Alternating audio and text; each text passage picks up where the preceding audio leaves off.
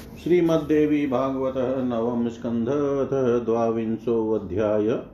कुमार कार्तिकेय और भगवती भद्रकाली से शंखचूड़ का भयंकर युद्ध और आकाशवाणी का पातास्त्र से शंखचूड़ की अवध्यता का कारण बताना श्री नारायण उवाच। शिवं प्रणम्य शीर्षा दानवेन्द्र प्रतापवान् समारुरो यानं च शिव स्वसैन्यं देवाश्च प्रेरयामास सत्वरं दानवेन्द्रः ससैन्यश्च युधारम्भे बभूवः। स्वयं महेन्द्रो युयुधे, सार्धं च वृष्णपर्वणा, भास्करो युधे विप्रचित्तिनाश सत्वर। दम्भेन सह चन्द्रश्च चकार परममृणं कालस्वरेण कालश्च गोकर्णेन हुताशन कुबेरकालकेयेन विश्वकर्मामयेन च भयङ्करेण मृत्युश्च संहारेण यमस्तथा। विङ्कणनेन वरुणश्चञ्चलेन समीरण बुधश्च घृतपृष्ठेन रक्ताख्येन शनेश्वर जयन्तो रत्नसारेण वशवो वर्चसां गणे अश्विनौ च दीप्तिमता धूम्रेण नलकुवर। धुरन्धरेण धर्मश्च, उषाखेण च मङ्गलशोभाकरेण वै भानुपीठे पितरेण च मन्मथ, गोधामुखेन चूर्णेन, खड्गेन च ध्वजेन च, काञ्चिमुखेन पिण्डेन, धूम्रेण सह नन्दिना। विश्वेन च पलाशेनादित्याध्यायुयुद्धुपरे एकादश च रुद्रा वै एकादश भयङ्करे महामारी च युयुधे चोग्रचण्डादिभिः सह नन्दीश्वरादय सर्वे दानवानां गणेशः। युयुधुश्च महायुद्धे प्रलयेऽपि भयङ्करे वटमूले च शम्भुश्च तस्थौ काल्यासुतेन च सर्वे च युयुधुसैन्यसमूहा सततं मुने रत्नसिंहासने रम्ये कोटिभिर्दानवै सह। उवास शङ्खचूडश्च रत्नभूषणभूषितः शङ्करश्च ये शङ्करस्य च ये योधा दानवैश्च पराजिता। देवाश्च दुद्रुवुः सर्वै भीताश्च क्षतविग्रहा चकारकोपं स्कन्धश्च देव्यभश्चाभयं ददो। बलं च शव बलं च स्वर्गणानां च वर्धयामास तेजसा, सोऽयं केश्च युयुधे दानवानां गणेशः अक्षौहिणीनां शतकं समरे च जगानस, असुरान् पातयामास काली कमललोचना पपौ रक्तं दानवानामतिक्रुधा ततः परं दशलक्षगजेन्द्राणां शतलक्षं च कोटिश समादायेकहस्तेन मुखे चिक्षेपलीलया कबन्धानां सहस्रं च ननर्थसमरे मुने। स्कन्दस्य शरजालेन्दानवाक्षतविग्रहा भीताश्च दुद्रुः सर्वै महारणपराक्रमा वृषपर्वां विप्रचितिर्दम्भश्चापि विकङ्कणन्। स्कन्दने, स्कन्देन सार्धं युयुधस्ते सर्वे विक्रमेण च। महामारी च युयुधेन बभूव, पराङ्मुखी बभूवुस्तेश्च संक्षुब्धा, स्कन्दस्य शक्तिपीडिता। न दुद्रुभर्यात्सवर्गैः पुष्पवृष्टिर्बभूवः। स्कन्दस्य समरं दृष्ट्वा महारौद्रं समुल्बणम्। दानवानां क्षयकरं यथा प्राकृतिकोलय राजा विमानमारुह्यं चकार बाणवर्षणं नृपस्य शरवृष्टिश्च घनस्य वर्षणं यथा महाघोरान्धकारश्च वग्नयुत्थानं बभूव च। देवाः प्रदुद्रुवुः सर्वेऽप्यन्ये नन्दीश्वरादय एक एव कार्तिकेस्तत्सो समरमूर्धनि पर्वतानां च सर्पाणां, शिलि, शीलानां, शाखिनां तथा नृपश्चकारवृष्टिं च दुर्वारां च भयङ्करीं नृपस्य शरवृष्टया च प्रहितशिवनन्दन निहारेण च सान्द्रेण प्रहितो भास्करो यथा। धनुश्चिचेदस्कन्दस्य दुर्वहं च भयङ्कर बभञ्च च रथं दिव्यं चिचेदरथपीठकान् मयूरं जर्जरीभूतं दिव्यास्त्रेण चकार शक्तिं चिक्षेप सूर्याभां तस्य वक्षस्य घातिनीम् क्षणं मूर्छां च सम्प्राप बभूव चेतन पुनः गृहीत्वा तद् नुर्दिव्यं यदतत्तं विष्णूनां पुरा। रत्नेन्द्रसारनिर्माणयानमारुह्यं कार्तिकशस्त्रास्त्रं च गृहीत्वा च चकारण रणमुल्बणं सर्पाश्च पर्वताश्चैव वृक्षाश्च प्रस्तराञ्जस्तथा सर्वं चिचेद कोपेन दिव्यास्त्रेण शिवात्मज वह्निर्वापयामाश पार्जन्येन प्रतापवान् रथं धनुश्च चिछेद शङ्खचूडस्य लीलया सन्नाहं सारथिं चेव किरीटिं मुकुटोज्ज्वलं चिक्षेपशक्तिं शुक्लाभां दानवेन्द्रस्य वक्षसि। मूर्छां सम्प्राप्य राजा च चेतनश्च बभूव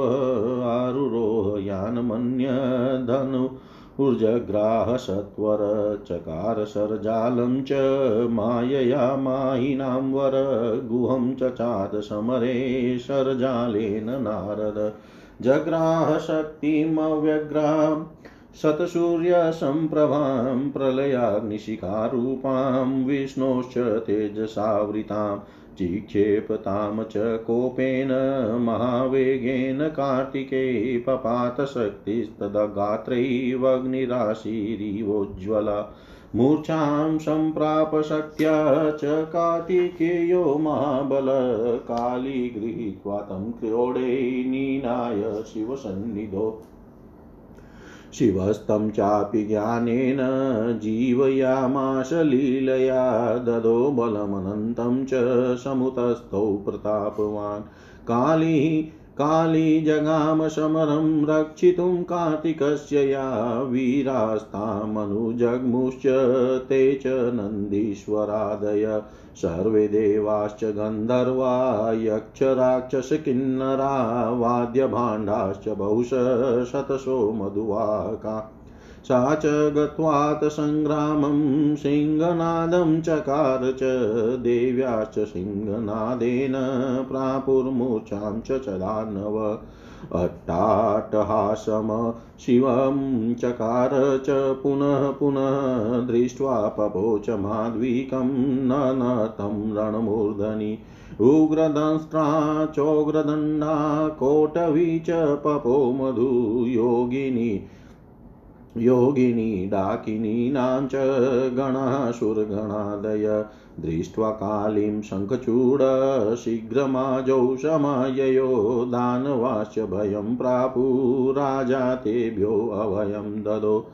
काली चिक्षेपवग्निं च प्रलयाग्निशिखोपमं। राजा निर्वापयामाश पार्जन्येन च लीलया। चिक्षेपवारुणं सा च तीव्रं च महद्भुतं, गान्धर्वेण च चिचेद दानवेन्द्रश्च लीलया। माहेश्वरं प्रचिक्षेप कालीवग्निशिखोपमं, राजा जघान तं शीघ्रं वैष्णवेन च लीलया। नारायणास्त्रं सा देवी चिक्षेपमन्त्रपूर्वकं राजाननाम तद्दृष्ट्वा चावरूयं रतादशो ऊर्ध्वहं जगाम तच्चास्त्रं प्रलयाग्निशिखोपमं पपातशङ्खचूडश्च भक्त्या तं दण्डवद्भुवि।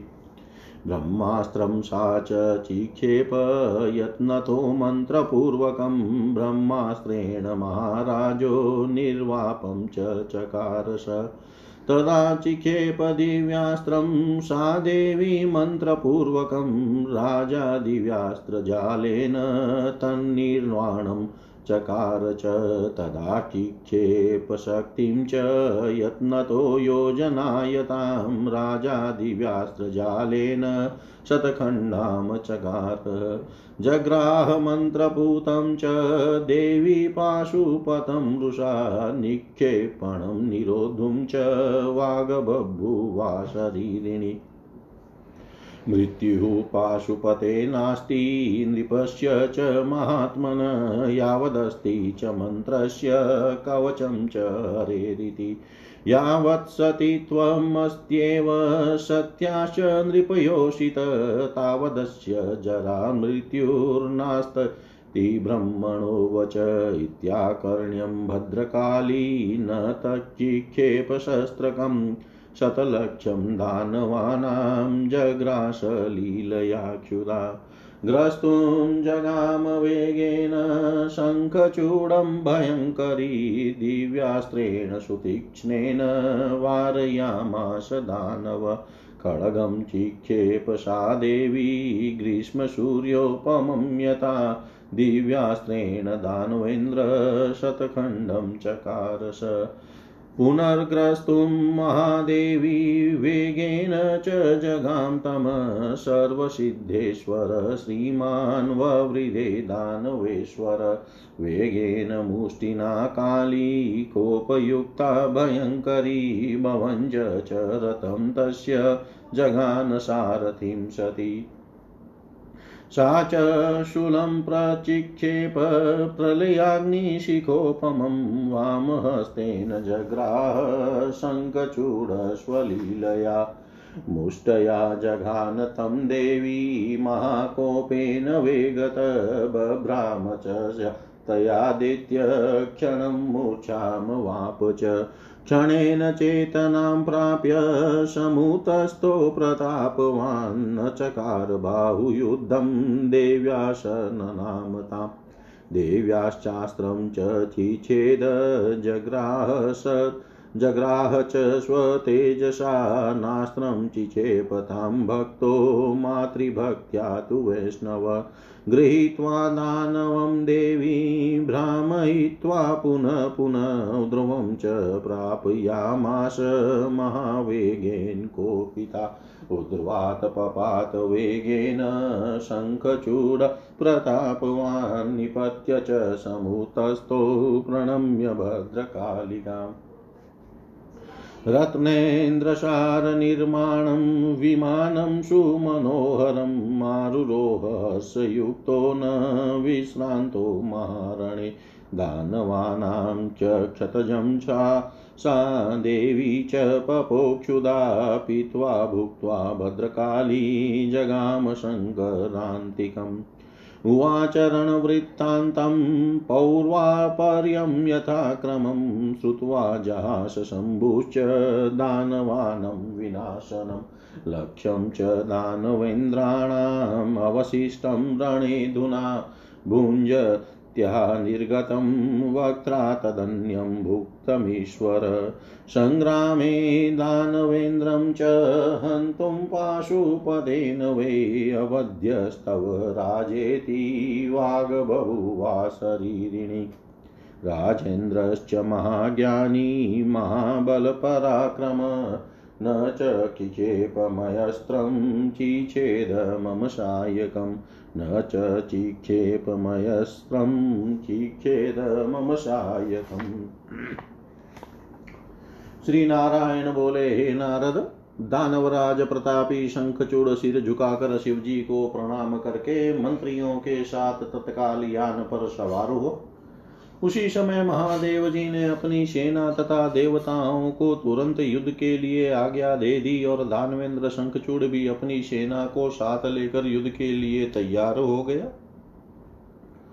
स्वयं महेंद्र वृषप्रवा के साथ और सूर्यदेव विप्रचिति के साथ वेग पूर्वक युद्ध करने लगे।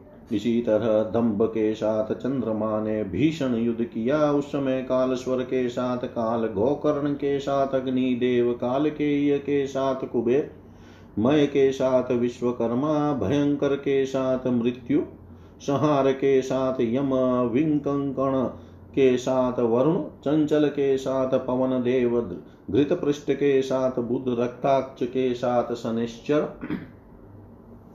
रत्नसार के साथ जयंत वर्च सगणों के साथ सभी वसु दीप्तिमान के साथ दोनों अश्विनी कुमार धूम्र के साथ नलकुबर धुरंधर के साथ धर्म उषाक्ष के साथ मंगल शोभाकर के साथ भानु पीठर के साथ मनमत गोधा मुख चूर्ण खड़ग ध्वज कांची मुख पिंड धूम्र नंदी नंदी विश्व और पलाशा आदि दानवों के साथ आदित्य गण युद्ध करने लगे। इसी तरह ग्यारह भयंकर दानवों के साथ ग्यारहों रुद्र उग्र चंडा आदि के साथ महामारी और दानव गणों के साथ सभी नंदीश्वर आदि गण प्रलय सदृश्य भयंकर महासंग्राम में युद्ध करने लगे। हे मुने, जब दोनों और के सभी सैनिक निरंतर युद्ध कर रहे थे, उस समय भगवान शंकर, भगवती काली तथा पुत्र कार्तिकेय के साथ वट वृक्ष के नीचे विराजमान थे। उधर रत्नमय आभूषणों से अलंकृत शंखचूड़ करोड़ों दानवों के साथ रत्न निर्मित रम्य सिंहासन पर बैठा हुआ था उस युद्ध में दानवों ने शंकर जी के अनेक योद्धाओं को परास्त कर दिया। सभी देवताओं के अंग क्षप्त विक्षिप्त हो गए और वे भयभीत होकर भाग चले। यह देख कर कार्तिकेय कुपित हो उठे और उन्होंने देवताओं को अभय प्रदान किया। उन्होंने अपने तेज से अपने गणों के बल में वृद्धि की। तदनंतर वे अकेले ही दानव गणों के साथ युद्ध करने लगे। उन्होंने संग्राम में एक सौ अक्षोहिणी सेना को मार डाला। उस युद्ध में कमल के समान नेत्र वाली काली ने बहुत से असुरों को धराशाही कर दिया और उसके बाद अत्यंत क्रुद्ध होकर वे दानवों का रक्त पीने लगी। वे दस लाख हाथियों तथा करोड़ों करोड़ों सैनिकों को एक हाथ से पकड़ पकड़ कर लीला पूर्वक अपने मुख में डालने लगी। हे मुने, उस समय हज़ारों मुंड विहीन दड़ रणभूमि में नाचने लगे। रण में महान पराक्रम प्रदर्शित करने वाले समस्त दानव कार्तिकेय की मान वर्षा से क्षत विक्षत शरीर वाले हो गए। और भयभीत होकर भागने लगे। तत्पश्चात वृषपर्वा विप्रचिति दम्भ और विंकण ये सभी दानव पराक्रमी कार्तिकेय के साथ युद्ध करने लगे। भगवती महामारी भी युद्ध करने लगी। उन्होंने युद्ध से मुख नहीं मोड़ा। उधर स्वामी कार्तिकेय की शक्ति से पीड़ित होकर दानव क्षुब्ध हो उठे। किंतु वे भय के कारण रण से नहीं भागे। कार्तिकेय का वह महाभयंकर तथा भीषण युद्ध देख कर स्वर्ग से पुष्प वृष्टि होने लगी। दानवों का क्षय करने वाले वह युद्ध प्राकृतिक प्रलय के समान था। दानवों की यह स्थिति देख कर राजा शंखचूड़ विमान पर चढ़कर बाणों की वर्षा करने लगा। राजा की बाण वर्षा मेघों की वृष्टि के समान थी। इससे चारों ओर महाघोर अंधकार छा गया और सर्वत्र अग्नि की लपटें निकलने लगी। इससे सभी देवता तथा अन्य नंदीश्वर आदि गण भी भाग खड़े हुए। उस समय एकमात्र स्वामी कार्तिकेय यही समर भूमि में डटे रहे। राजा शंखचूड़ पर्वतों, सर्पों, पत्थरों तथा वृक्षों की दुर्निवार्य तथा भयंकर वर्षा करने लगा। राजा शंखचूड़ की बाण वर्षा से शिव पुत्र कार्तिकेय उसी प्रकार ढक गए, जैसे घने कोहरे से सूर्य ढक जाते हैं।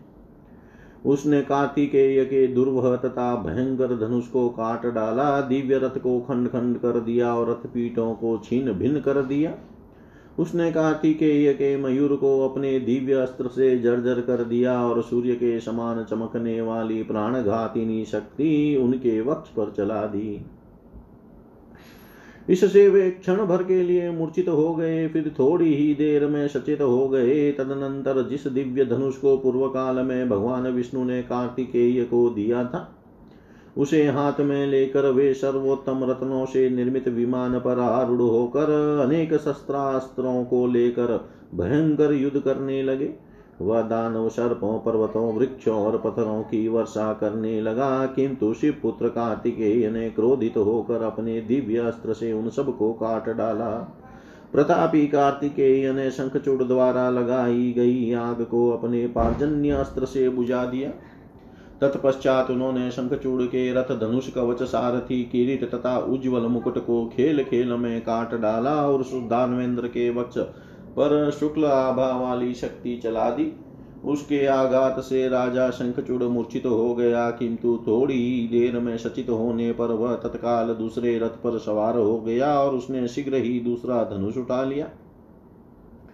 हे नारद, मायावियों में श्रेष्ठ उस शंखचूड़ ने अपनी माया से बाणों का जाल फैला दिया और उस बाण जाल से कार्तिकेय को आच्छादित कर दिया। उसने कभी भी व्यग्र न होने वाली सैकड़ों सूर्यों के समान प्रभा युक्त प्रलय कालीन अग्नि की शिखा के समान आकृति वाली और सदा विष्णु के तेज से आवृत रहने वाली शक्ति उठा ली, तथा क्रोध करके बड़े वेग से उसे कार्तिकेय पर चला दिया।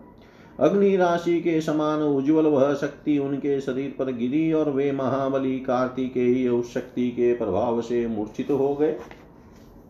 तब भद्रकाली उन्हें अपनी गोद में लेकर शिव के पास ले गई। शिव ने अपने ज्ञान के द्वारा उन्हें लीला पूर्वक चेत युक्त कर दिया। साथ ही उन्हें असीम शक्ति भी प्रदान की। तब प्रतापी कार्तिकेय उठ खड़े हुए। कार्तिकेय की रक्षा में तत्पर जो भद्रकाली थी, वे युद्ध भूमि के लिए प्रस्तुत हो गई और नंदीश्वर आदि जो वीर थे, वे भी उनके पीछे पीछे चल पड़े। सभी देवता, गंधर्व, यक्ष, राक्षस, किन्नर, मृदंग आदि बाजे बजाने लगे तथा मधु ढोने वाले कई सो अन्य लोग भी उनके साथ चल दिए।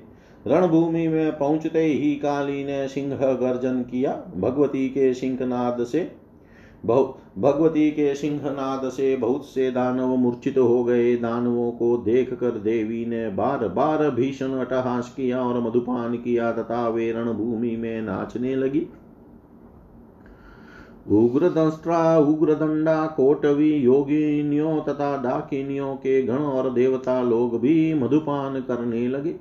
भद्रपाली भद्रकाली को देखकर शंखचूड़ भी शीघ्र युद्ध भूमि में आ गया। दानव डरे हुए थे। अतः राजा शंखचूड़ ने उन्हें अभय प्रदान किया। भद्रकाली ने प्रलय कालीन अग्नि की शिखा के समान प्रकाशमान आग्नेयास्त्र शंखचूड़ पर चला दिया। राजा ने अपने पार्जन्यास्त्र से खेल खेल में उसे बुझा दिया। तदनंतर उस काली ने अत्यंत तीव्र तथा अद्भुत वारुणास्त्र उस पर चलाया जिसे उस दानव राज ने अपने गांधर्वास्त्र से लीला पूर्वक काट दिया। तब काली ने अग्निशिखा के सदृश तेजस्वी माहेश्वरास्त्र उस पर चलाया जिसे राजा शंखचूड़ ने अपने वैष्णवास्त्र से बड़ी सहजता पूर्वक शीघ्र ही विफल कर दिया। इसके बाद काली ने राजा शंखचूड़ पर मंत्र पूर्वक नारायण अस्त्र चलाया। उसे देखते ही उसने रथ से उतर कर प्रणाम किया और प्रलय अग्नि शिखा के समान तेजस्वी व अस्त्र ऊपर की ओर चला गया। शंखचूड़ भक्ति पूर्वक दंड की भांति ज़मीन पर पड़कर पुनः प्रणाम करने लगा। तत्पश्चात देवी ने प्रयत्नशील होकर मंत्र पूर्वक ब्रह्मास्त्र चलाया। उस राजा शंखचूड़ ने अपने ब्रह्मास्त्र से उसका शमन कर दिया। तब देवी ने मंत्र पूर्वक दिव्यास्त्र चलाया। राजा ने अपने दिव्यास्त्र के जाल से उसे भी नष्ट कर दिया। तत्पश्चात देवी ने प्रयत्न पूर्वक राजा पर योजन भर लंबी शक्ति चलाई। उसने अपने दिव्यास्त्र के जाल से उसके सैकड़ों खंड कर दिए। तब देवी ने कुपित होकर मंत्र मंत्र से पवित्र किया। हुआ पाशुपतास्त्र उठा लिया। इसी बीच उस अस्त्र को चलाने से रोकने हेतु यह आकाशवाणी हुई। महानात्मा वाले इस राजा की मृत्यु पाशुपतास्त्र से नहीं होगी। जब तक यह भगवान श्री हरि के मंत्र का कवच अपने गले में धारण किए रहेगा और जब तक इसकी साध्वी पत्नी का सतीत्व विद्यमान रहेगा, तब तक जरा और मृत्यु इस पर अपना प्रभाव नहीं डाल सकते। यह ब्रह्मा का वचन है। यह सुनकर भद्रकाली ने उस अस्त्र को नहीं चलाया। अब वे क्षुदातुर होकर लीला पूर्वक करोड़ों दानवों को निगलने लगी। जब भयंकर भगवती काली शंखचूड़ को निगल जाने के लिए वेग पूर्वक उसकी ओर बढ़ी, तब उस दानव ने अपने अत्यंत तीक्ष्ण दिव्यास्त्र से उन्हें रोक दिया। तदनंतर उन भद्रकाली ने ग्रीष्मकालीन सूर्य के समान तेज संपन्न खड़ग उस पर चला दिया।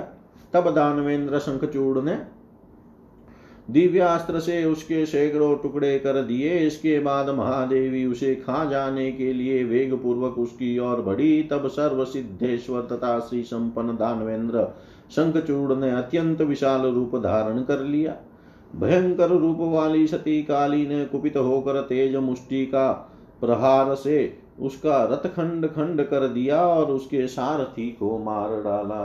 तत्पश्चात उन भद्रकाली ने उसके ऊपर प्रलयाग्नि की शिखा के समान त्रिशूल चलाया। शंखचूड़ ने अपनी लीला से बाएँ हाथ से उसे पकड़ लिया।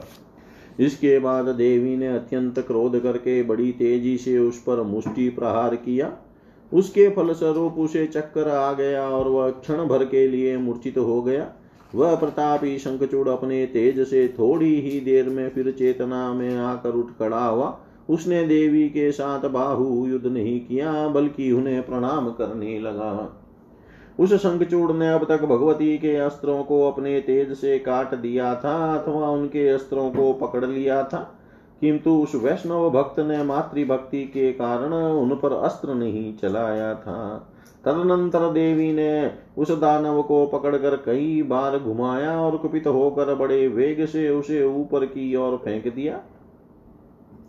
वह प्रतापी शंखचूड़ ऊपर से बड़े वेग से गिरा और नीचे गिरते ही उठकर खड़ा हो गया। तदनंतर भद्रकाली को प्रणाम करके वह अत्यंत मनोहर नर रत्न निर्मित विमान पर हर्ष पूर्वक आरूढ़ हो गया। उस महारण में उसने थोड़ी देर भी विश्राम नहीं किया। इसके बाद भगवती भूख के कारण दानवों का रक्त पीने लगी। इस प्रकार दानवों का रक्तपान तथा भक्षण करके वे भद्रकाली शंकर के पास चली गई। वहाँ पहुंचकर उन्होंने आरंभ से लेकर अंत तक युद्ध संबंधी सभी वृतांत क्रम से बतलाया। दानवों का विनाश सुनकर भगवान शंकर हंसने लगे। भद्रकाली ने यह भी कहा, हे ईश्वर, रणभूमि में इस समय भी एक लाख दानव बच गए हैं। जब मैं उन दानवों को खा रही थी, उस समय कुछ दानव खाने से बचकर मेरे मुख से निकल गए थे।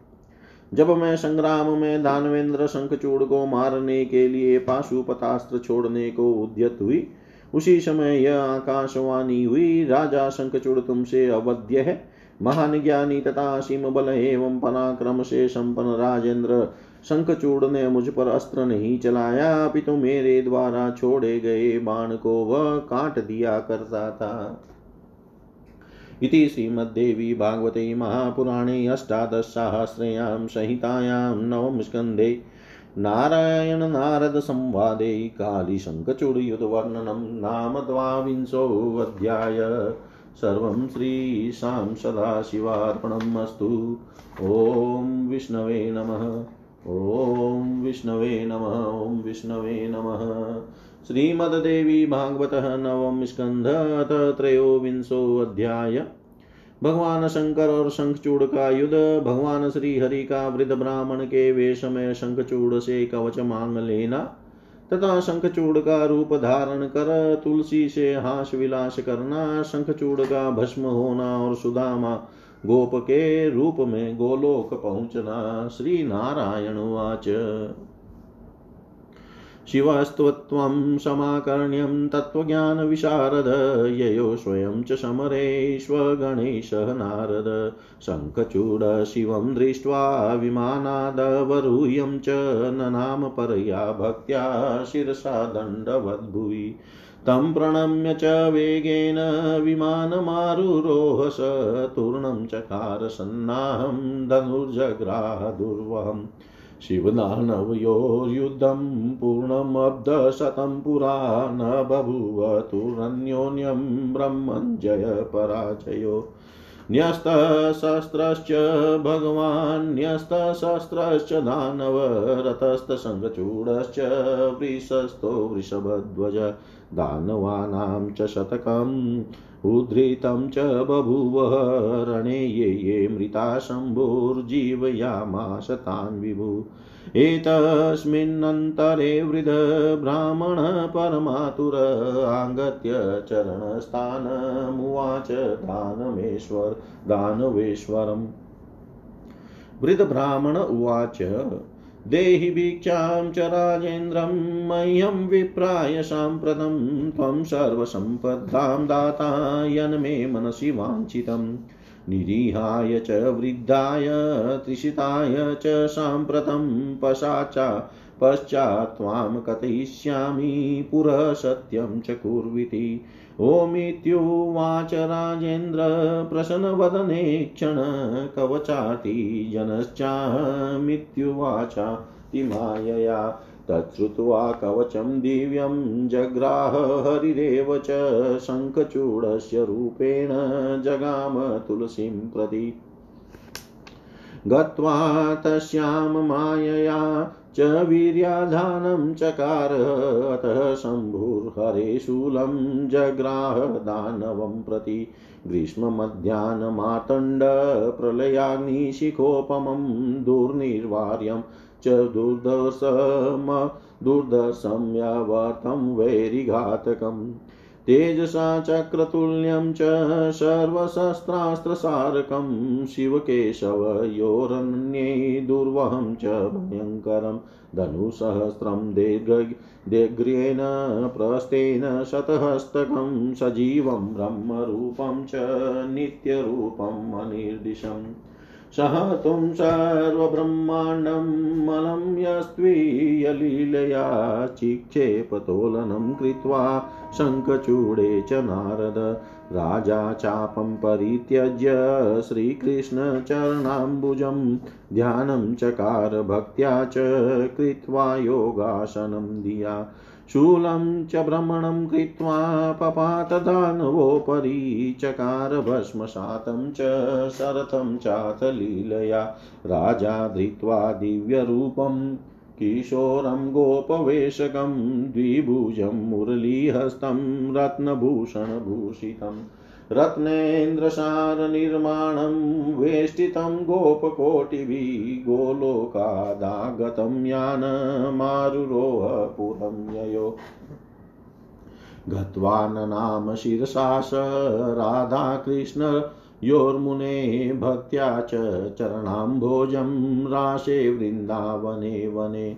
सुधामानं च तौ दृष्ट्वा प्रसन्नवदने क्षणो क्रोडे चक्रतुरत्यन्तं प्रेम्णातिपरिसंयुतौ अथ शूलं च वेगेन प्रययो तं च सादरम् अस्तिभिः शङ्खचूडस्य शङ्खजातिर्बभूव नानाप्रकाररूपेण शश्वत्पूतासुरार्चने प्रशस्तं शङ्कतोऽयं च देवानां प्रीतिदं परम् तीर्थतोयस्वरूपं च पवित्रं शम्भुना विना शङ्खशब्दो भवेद्यत्र तत्र लक्ष्मीषु संस्थिरा सस्नात सर्वतीर्थेषु यः स्नात शङ्खवारिणा शङ्को हरेरधिष्ठानं, यत्र शङ्खस्ततो हरि, तत्रैव वसते लक्ष्मी दूरीभूतं मङ्गलं, स्त्रीणां च शङ्खध्वनिभिः,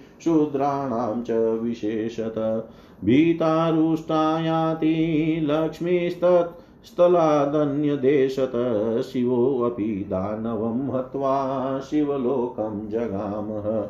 प्रहृष्टो वृषभारूढ समावृतसुराश्वविषयं प्रापु परमानन्दसंयुता। नेदुर्दुन्दौभयस्वर्गे जगुर्गन्धर्वकिन्नरा बभूव पुष्पवृष्टिश्च शिवस्यो परिसन्ततं प्रशंसन्सु सुरास्तं च मुनीन्द्रप्रवरादय प्रशंसु सुरास्तं च मुनीन्द्रप्रवादा प्रवरादय। श्री नारायण बोले, हे नारद तत्व ज्ञान के पूर्ण विद्वान शिव जी संपूर्ण बातें सुनकर अपने गणों के साथ स्वयं संग्राम भूमि में गए। शिव जी को देख कर उस शंखचूड़ ने तत्काल विमान से उतर कर परम भक्ति पूर्वक पृथ्वी पर मस्तक टेक कर दंडवत प्रणाम किया। उन्हें प्रणाम करके वह बड़े वेग से रथ पर चढ़ गया और शीघ्रता पूर्वक कवच धारण कर उसने अपना दुर्वह धनुष उठा लिया। हे भ्रमण भगवान शिव तथा दानव शंखचूड़ का वह युद्ध पूरे सौ वर्षों तक होता रहा। वे एक दूसरे को न तो जीत पाते थे और न एक दूसरे से पराजित ही हो रहे थे। कभी अपना शस्त्र रखकर भगवान शिव वृषभ पर विश्राम करने लगते और कभी शस्त्र रखकर दानव शंखचूड़ रथ पर ही विश्राम करने लगता था। असंख्य दानवों का संहार हुआ। साथ ही रण में देव पक्ष के जो योद्धा मारे गए थे, उन्हें भगवान शिव ने पुनः जीवित कर दिया। इसी बीच एक परम आतुर बूढ़े ब्राह्मण देवता रण भूमि में आकर दानवेंद्र शंखचूड़ से कहने लगे। वृद्ध ब्राह्मण बोले, हे राजेंद्र, मुझे, मुझ ब्राह्मण को भिक्षा प्रदान कीजिए। इस समय आप संपूर्ण संपदाओं को देने में समर्थ हैं। अतः मेरे मन में जो अभिलषित है, उसे दीजिए। इस समय पहले आप मुझ निरीह वृद्ध तथा त्रिशित ब्राह्मण को दान देने के लिए सत्य प्रतिज्ञा कीजिए। तब बाद में मैं अपनी अभिलाषा बताऊँगा। इस पर प्रफुल्लित मुख तथा नेत्रों वाले राजेंद्र शंखचूड़ ने हाँ हाँ ठीक है, ऐसा कहा। तत्पश्चात वृद्ध ब्राह्मण रूपधारी श्री हरि ने अत्यधिक माया के साथ कहा, मैं तुम्हारा कवच चाहता हूँ। उनकी बात सुनकर शंखचूड़ ने कवच दे दिया और भगवान श्री हरि ने उसे ले लिया। तत्पश्चात वे शंखचूड़ का रूप धारण कर तुलसी के पास गए। वहाँ पहुंचकर उन्होंने माया पूर्वक उस तुलसी में अपने तेज का आधान किया। उसी समय शंकर जी ने श्री हरि का दिया हुआ त्रिशूल शंखचूड़ पर चलाने के लिए हाथ में ले लिया। वह त्रिशूल ग्रीष्म ऋतु में मध्यान्ह काली सूर्य और प्रलयाग्नि की शिखा के समान तेजवान था। किसी से भी रोका न जा सकने वाला प्रचंड अव्यर्थ तथा शत्रुघाती वह त्रिशूल तेज में भगवान विष्णु के चक्र के समान था। वह सभी शस्त्रास्त्रों का सार स्वरूप था। वह भयंकर त्रिशूल शिव तथा केशव के अतिरिक्त अन्य लोगों के लिए दुर्वह तथा भयंकर था। वह लंबाई में हज़ार धनुष के बराबर तथा चौड़ाई में सौ हाथ की माप वाला था। वह त्रिशूल साक्षात सजीव ब्रह्म स्वरूप ही था, वह नित्य स्वरूप था, उसे सभी लोग देख नहीं सकते थे। हे नारद, भगवान शंकर ने संपूर्ण ब्रह्मांड का संहार करने के में समर्थ उस त्रिशूल को अपनी लीला से हाथ पर संभाल कर शंखचूड़ पर फेंक दिया। तब सभी रहस्य समझकर राजा शंखचूड़ अपना धनुष त्याग कर तथा बुद्धि पूर्वक योगासन लगाकर भक्ति के साथ श्री कृष्ण के चरण कमल का ध्यान करने लगा। वह त्रिशूल कुछ समय तक चक्कर काट कर दानव शंखचूड़ के ऊपर जा गिरा। उस त्रिशूल ने रथ समेत शंखचूड़ को लीला पूर्वक जलाकर भस्म कर दिया। तदनंतर शंखचूड़ ने किशोर अवस्था तथा दिव्य रूप वाले एक गोप का वेश धारण कर लिया। वह दो भुजाओं से सुशोभित था। उसके हाथ में मुरली थी तथा वह रत्नमय आभूषणों से अलंकृत था। वह उसी समय गोलोक से आए हुए तथा करोड़ों गोपों से घिरे हुए एक सर्वोत्तम रत्न निर्मित विमान पर आरूढ़ होकर गोलोक चला गया। हे मुने, वहाँ पहुंचकर उसने वहाँ के वृंदावन में रास मंडल के मध्य विराजमान श्री कृष्ण और राधा के चरण कमल में भक्ति पूर्वक मस्तक झुकाकर प्रणाम किया। उस सुदामा गोप को देखकर उन दोनों के मुक्तता, नेत्र प्रसन्नता से खिल उठे और उन्होंने अत्यंत प्रेम के साथ उसे अपनी गोद में बैठा लिया। तदनंतर वह त्रिशूल वेग पूर्वक आदर के साथ श्री कृष्ण के पास लौट आया। शंखचूड़ की हड्डियों से शंख जाति की उत्पत्ति हुई। वही शंख अनेक प्रकार के रूपों में निरंतर विराजमान होकर देवताओं की पूजा में पवित्र माना जाता है। अत्यंत प्रशस्त पवित्र तथा तीर्थ जल स्वरूप शंख जल केवल शंकर जी को छोड़कर अन्य देवताओं के लिए परम प्रीतिदायक है। जहाँ शंख की ध्वनि होती है, वहाँ लक्ष्मी जी स्थिर रूप से सदा विराजमान रहती है। जो शंख के जल से स्नान कर लेता है, उसने मानो समस्त तीर्थों में स्नान कर लिया। शंख भगवान श्री हरि का अधिष्ठान स्वरूप है। जहाँ शंख रहता है, वहाँ भगवान श्री हरि विराजमान रहते हैं। वहीं पर भगवती लक्ष्मी भी निवास करती है, तथा उस स्थान से सारा अमंगल दूर भाग जाता है। किंतु स्त्रियों और विशेष रूप से शूद्रों के द्वारा की गई शंख ध्वनियों से भयभीत तथा रुष्ट होकर लक्ष्मी जी उस स्थान से अन्य देश को चली जाती है। दानव शंखचूड़ को मारकर शिव जी भी वृषभ भर सवार होकर अपने गणों के साथ प्रसन्नता पूर्वक शिवलोक चले गए।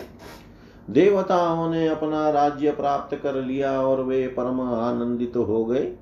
स्वर्ग में दुंदुम्बिया बजने लगी, गंधर्व तथा किन्नर गाने लगे, भगवान शिव के ऊपर निरंतर पुष्प वृष्टि होने लगी। और देवता तथा श्रेष्ठ मुनीश्वर आदि उन शिव जी की प्रशंसा करने लगे। इति श्रीमद्देवी भागवते महापुराणे अष्टादशसहस्रयां संहितायां नवम स्कन्धे शङ्खचूडवधवर्णनं नाम त्रयोविंशोऽध्याय सर्वं श्रीशां सदाशिवार्पणम् अस्तु। ॐ विष्णवे नमः, ॐ विष्णवे नमः, ॐ विष्णवे नमः।